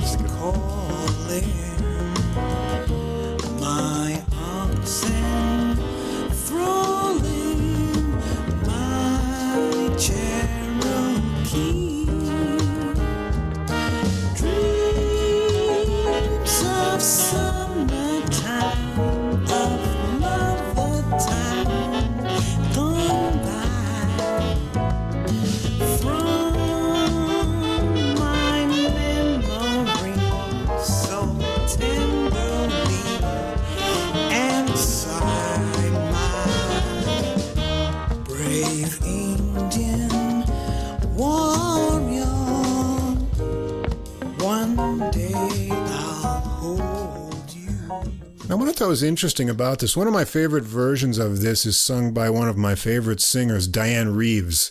But it's like at a breakneck speed. We often hear this song done really, really at a fast tempo. So this is really against my expectations, but I kind of like how it sits in that groove there. And we get introduced to her voice on this first track. The second tune on the recording is Speak Low Kurt Weill, whose tunes often ended up in the jazz standard category, Ogden Nash as well, from the 1943 musical comedy One Touch of Venus. This one's got a Latin percussion opening, a cool syncopated left hand piano and bass line for Douyé to start the tune. She's in her lower register with interesting phrasing, keeping little pauses. What's cool about this arrangement is the stretch from 4-4 of the usual treatment to a six beat rhythm here. It gives it a little extra space in the melody. I like the flute lines in the backing arrangement. Elio Villafranca has a piano solo with a lot of nice running lines. And there's also a fluttery flute solo on this one by Itai Kriss. And the rhythmic accents are interesting. There's a little percussion section at the end broken up with flute licks on this too. You guys have any initial impressions when you were listening to this as it got started? For me, when I first listened at the beginning, starting with the first track, you know, I'm going into this expecting it to sound much more African, I guess, right. for lack of a better way to mm-hmm. describe it. I was imagining a vocalist along the lines, the vocal stylings of, say, like an Angelique Kidjo or something. And especially then with the talking drum, I'm like, okay, yep, here we go. That's that. This will be cool. You know, much more world music type of vibe. But then once it really kicked in, I was like, wow, hmm. she's doing some really good jazz here. Like you said, along the lines of Dianne Reeves, I can hear the subtle influences of the Nigerian background. Right. But it's not overpowering. It's not overbearing. It's still living in the jazz realm more so than, say, the world music realm for right. me. And then the second song, Speak Low, I really thought it was going to go more Latin than it did. And it didn't end up going there. I wanted to, and, and, we've talked about this old SNL skit a few times in the past on our show, is I wanted more cowbell probably, probably a little less flute. Yeah. I wanted one to hear a little more cowbell. it's just kind of where I was at with that one, but but it was fun. It was interesting. I, it, hmm. It's a very different type of uh, jazz than what I was expecting, especially after just hearing the Mike Jones uh, album. It, it's just a complete departure from that. Yeah, and the more surprises to come here. Oh, another Ray Noble tune for track three, "The Very Thought of You," first recorded by Noble and his orchestra, in 1934. An electric bass heartbeat gets this one kind of started out. There's guitar and African percussion. I'm not sure if that's shekere in there too. They give it a sparse arrangement. Ndoye's phrasing is endearing, getting high and low register charm on this one. And there's kind of an understated guitar interlude, and that bass heartbeat sound ends it. Four is a big standard. You guys must have done this one, My Funny Valentine. Mm-hmm. Yeah, I think I heard this episode. In fact, yeah. comes from uh, the musical "Babes in Arms," 1937. This one's got a mysterious intro with a ostinato bass pulse that gives it a completely new feel. And Sean Jones, great trumpeter, adds trumpet tastes on the harmon mute behind Ndoye's singing, and she phrases it pretty straightforwardly on this one. There's a little vibrato touch on longer tones. Victor Silva has a ringing piano solo and some kind of film noir trumpet sounds from Jones. And then Ndoye gets some vocalizations that do remind me a bit of Dianne Reeves on this tune as well. Now, the next one, we've definitely got a sample. I've got you under my skin. I think you guys uh, have covered this one. I think uh, mm-hmm. you guys are, are you guys all through the, uh, Sinatra at the Sands uh, recording yet? Or we're getting darn close, getting close, I'll tell you what, we're getting close. you guys heard my story about that recording, didn't you? No, I hit it. Oh, yeah. so back when I was uh, in university, I had a, another trumpet playing friend. Sorry to our listeners who've heard this one before, but we were uh, trading albums, and I think I had given him that Blue Mitchell recording I referred to earlier, and he gave me Sinatra at the Sands. And then we swapped back, and he took his CD and uh, he went to work. He was working for his father's uh, company, and he put the CDs on the desk. And his father's secretary said, "What's that?" And he's like, ah, it's just a CD. Don't worry. You wouldn't be interested. And she said, no, what is that CD? It's just some jazz, you know? And she says, no, I want to know what it is. He says, okay, it's uh, Frank Sinatra and Count Basie live at the Sands. See? Well, why do you think I wouldn't be interested? I was there. and uh, yeah. So she had been on her honeymoon in Vegas. And that night, was at the very performance when it was recorded. So oh my god, we were both uh, shocked by that one. Yeah, uh, yeah and envious. yeah, exactly. yeah, no wow. doubt. So of course, Cole Porter, I've got you under my skin. 1936 musical film, uh, Born to Dance. And here, this is arranged by Ndoye. Now, we got to pay attention to this one because this tune shows up twice on this recording. I think this is where it all started out here. And so this is going to be the first version of it. It starts with some riffing sax and a lot of percussion into a big happy dance rhythm arrangement with accented horn lines. It's unique in the arrangement, really subdivided and busy under Douyé's legato and relaxed vocal lines. So there's an interesting contrast there. There's more flowing backing horns. There's a rhythmic piano solo from Walter John Bankovich and a short trombone solo by Marty Werner. A nice slowdown before the ending with a long held note before the happy tempo resumes. There's a fun final horn stacking at the end of it too, and a fall to a final chord for a cute ending. Let's take a listen to this.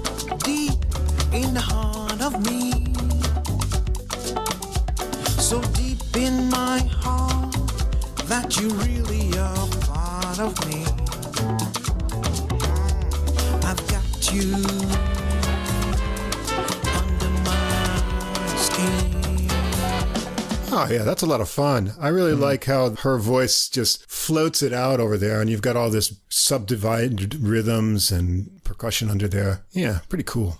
Yeah, very Latin feeling. It reminds me, I mean, I know you said it was unique, but it really does remind me of the Dinah Washington version, Hmm. which has that same kind of uh bongo thing going on at the beginning and and uh, it feels very dancey and I- Right. I like it. Yeah, high energy. I like it too. hmm Yeah.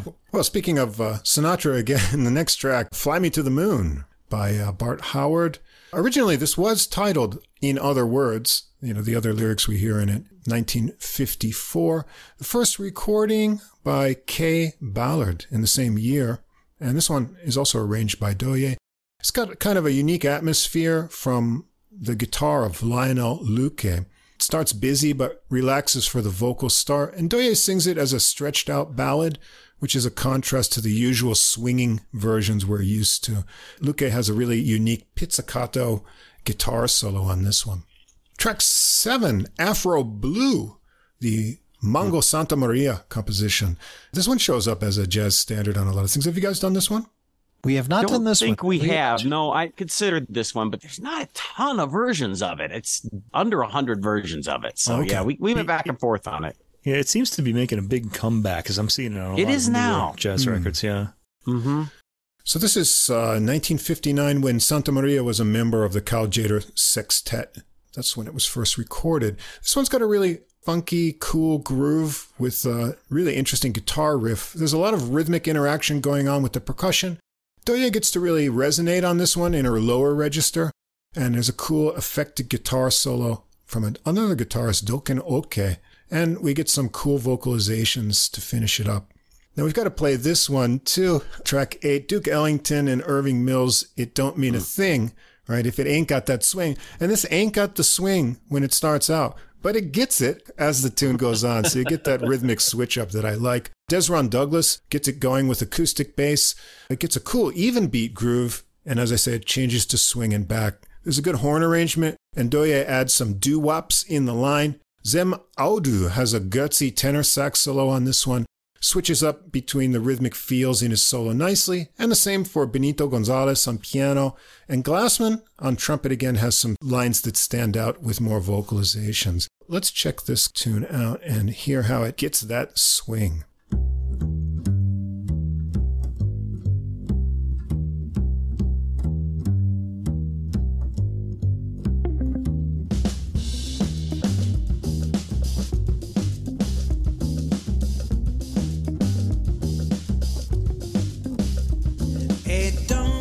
Don't a thing if it ain't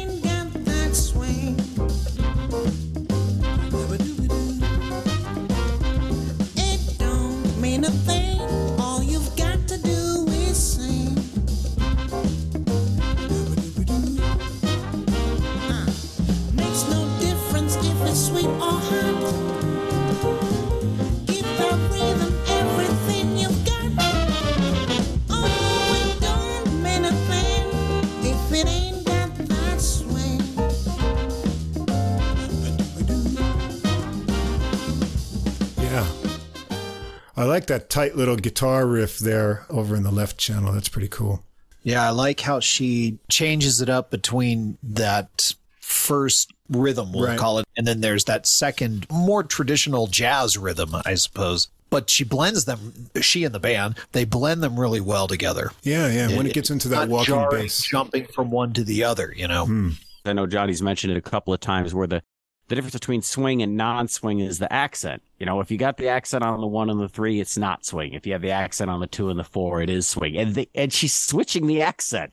It is Right. switching in between the first half of the first part of that song. It's on the one and the three, Yeah. and then she starts to sing and bring it in, and now it's on the two and the four, and then she goes back to the one and the three, and it's like, okay, now that's an interesting way of playing this tune. It's a great thing, you know. A, a lot of the tunes, you know, in the hard bop time in the early '60s on Blue Note or whatever, they would do that. They would get the Latin section, and then the next section breaks into swing, and you would get that Art Blakey press roll, and it's just sort of when it gets into swing, it releases all of that tension from the even beats. You go back and forth. Uh, I just love that. I never get tired of hearing that technique used in tunes. Well, as often happens when we're dealing with standards, we're going to get one that was on the previous album for the next track Green Dolphin Street again, Bronislaw Kaper and Ned Washington from 1947. A unique feel with a cool bass line of intervals. There's a nice trumpet solo that flows from Greg Glassman. Dokong Oke has some nice guitar lines here, and Douyé keeps the vocal phrasing relaxed and has some breathy charm on this one. Track 10, I'm Confessing That I Love You. This is an old tune, goes back to 1929. Doc Daugherty and Ellis Reynolds, and first released by Fats Waller and his buddies. Lionel Loueke's guitar makes a unique dreamy atmosphere with effects and light percussion. The guitar solo is really unusual. I'm guessing that he's got two overdubbed parts with different effects for this one. Douyé keeps it restrained and light in the vocals. Track 11 is Key Largo. You know, I wrote to Rhombus Records asking for the full credits for this one. And here's a big credit goof, guys. They wrote by Bertie Higgins. now, do you guys remember?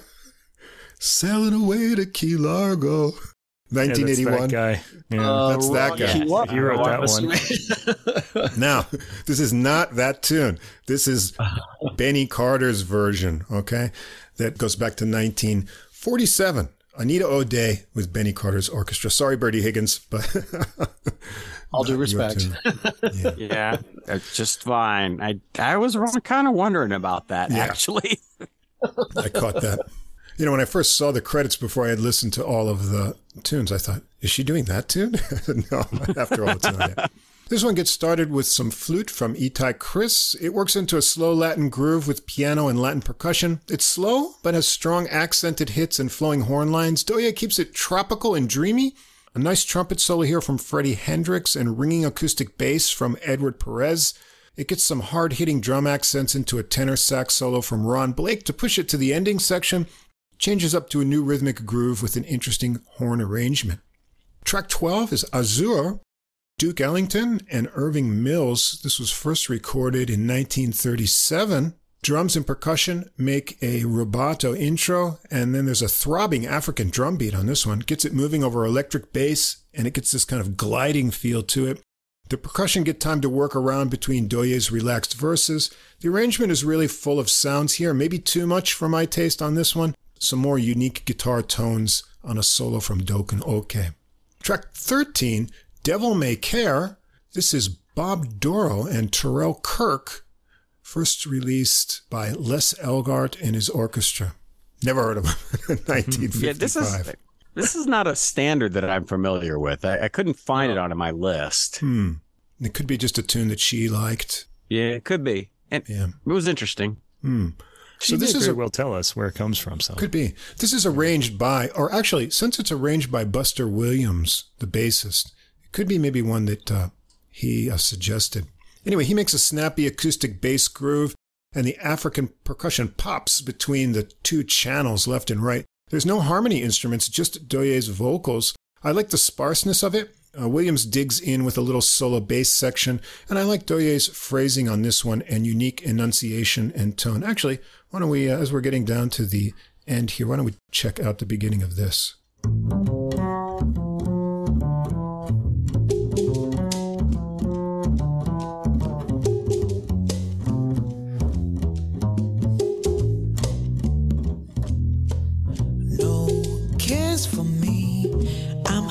As I can be. I've learned to love and to live. Devil may care. No blues and woos, whatever comes later goes. That's how I'll take and I'll give. Devil may care. Oh, when the day's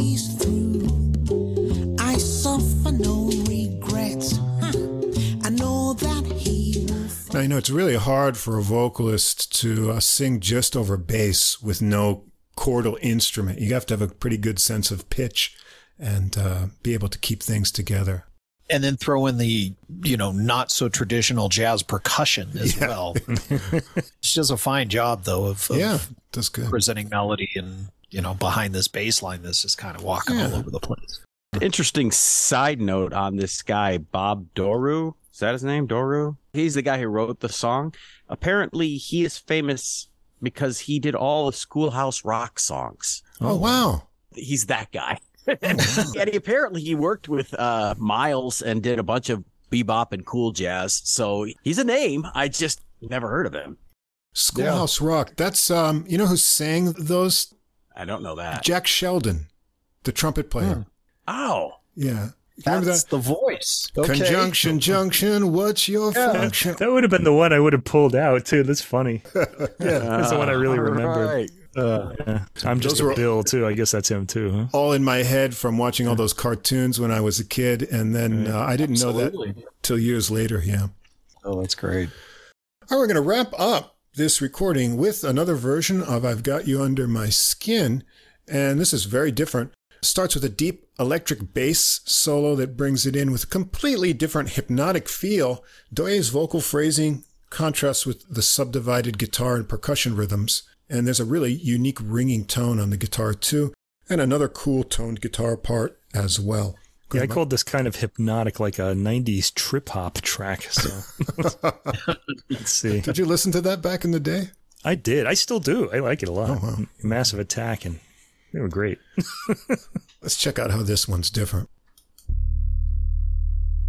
Whoa, that's low. I've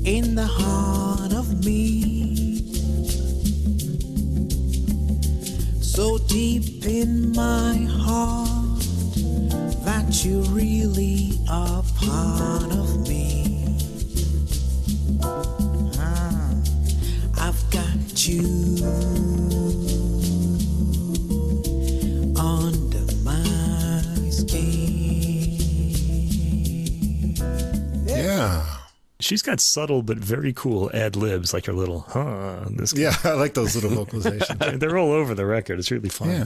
That track has the chill music vibe Right. to it.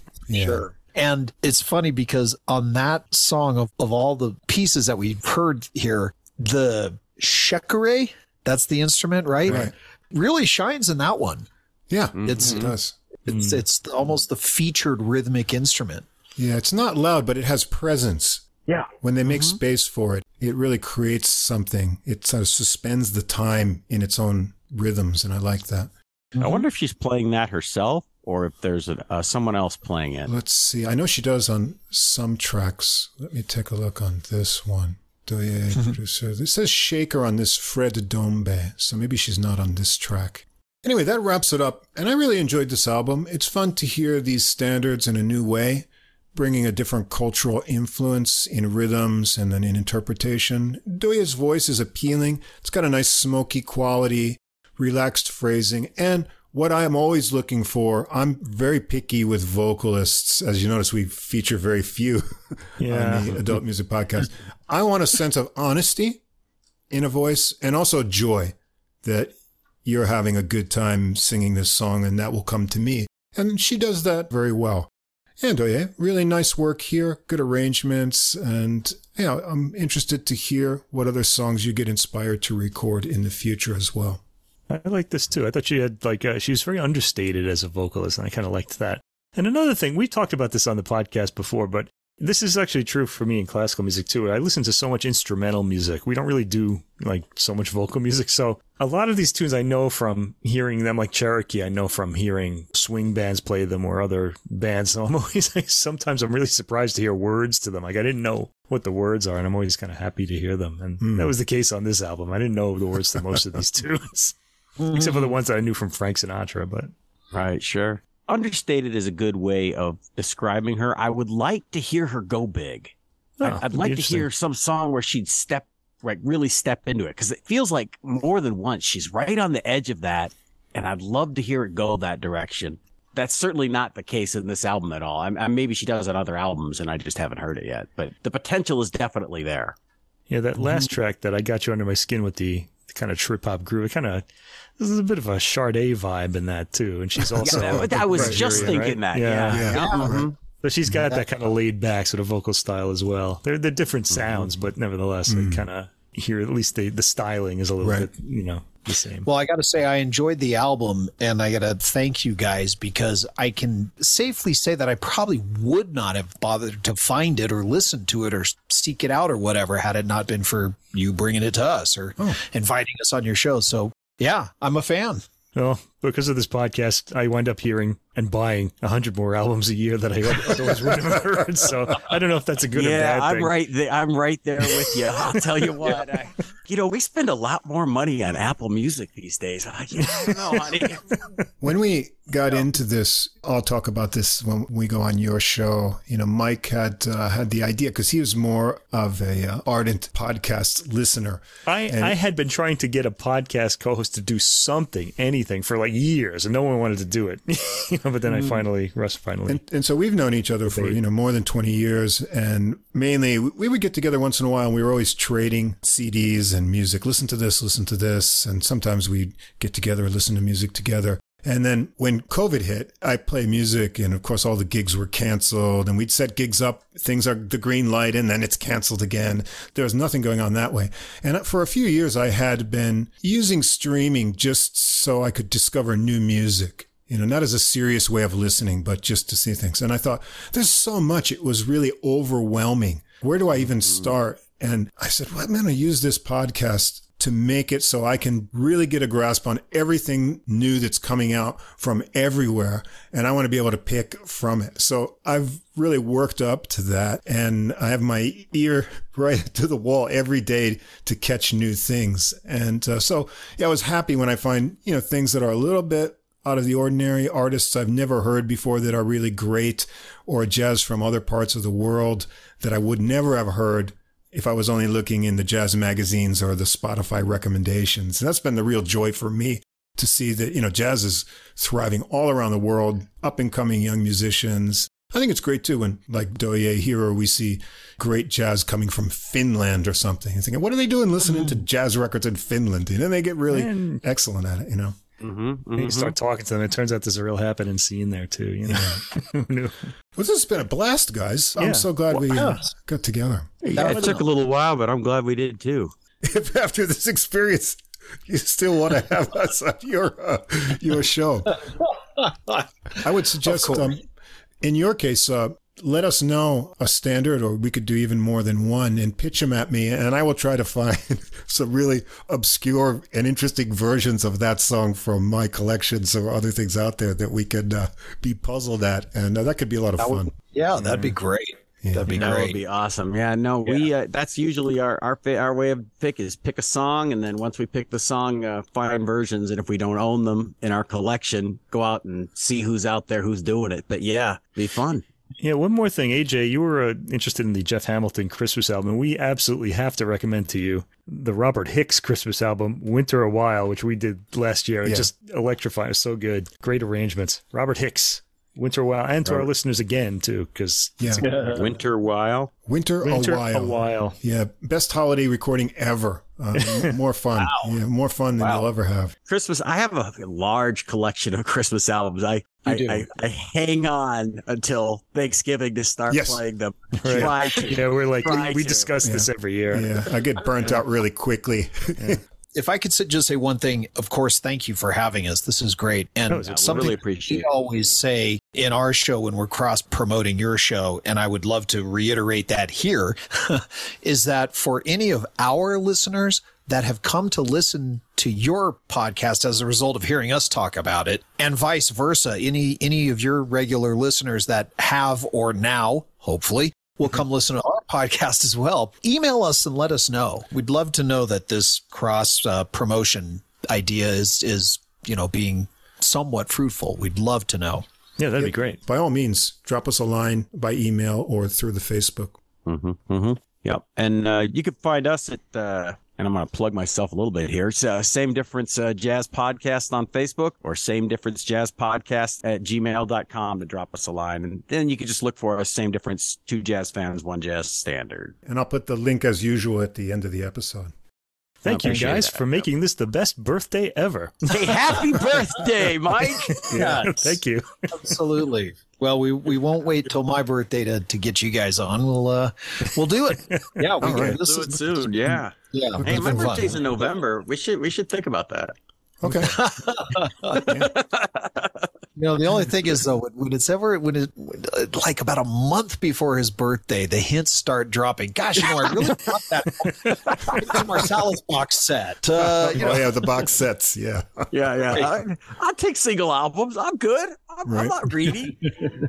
All right, guys. Hey, thanks very much. Yep. Very much appreciated. Hey, thank you. We'd like to say, as always, thanks to Fast Signs of Staten Island for our glowing neon logo. Be sure to check out the Same Difference podcast as well. And this has been episode 133. And look forward to uh, maybe going on the Same Difference before the end of the year and look at some more standards together. So until the next episode, keep listening. And if you want to check out all the music we talked about in this episode, the links are there and there'll be a full playlist on Deezer as usual. So until next time, keep listening. Same difference. Two jazz fans, one jazz standard. A review of a single jazz standard through music, history, and stories. And this is AJ. and this is Johnny. If you are a jazz fan and you like jazz standards, bebop, show tunes, ballads, you name it. Yeah, we've got them here. We drop a new show on you every other week, and we take a standard and we listen to a few different versions of it. Same difference. Come join the fun. Looking forward to seeing you.